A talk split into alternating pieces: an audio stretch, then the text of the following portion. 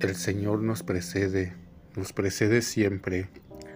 Es hermoso saber que camina delante de nosotros, que visitó nuestra vida y nuestra muerte para precedernos en Galilea, es decir, el lugar que para Él y para sus discípulos evocaba la vida cotidiana, la familia, el trabajo.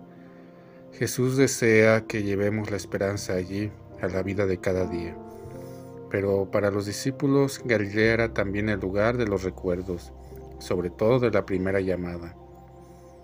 Volver a Galilea es acordarnos de que hemos sido amados y llamados por Dios. Cada uno de nosotros tiene su propia Galilea. Galilea era el sitio más distante de la sacralidad de la ciudad santa. Era una zona poblada por gentes distintas que practicaban varios cultos. Era la Galilea de los gentiles. Jesús los envió allí, les pidió que comenzaran de nuevo desde allí ¿Qué nos dice esto? Que el anuncio de la esperanza no se tiene que confinar en nuestros recintos sagrados, sino que hay que llevarlo a todos.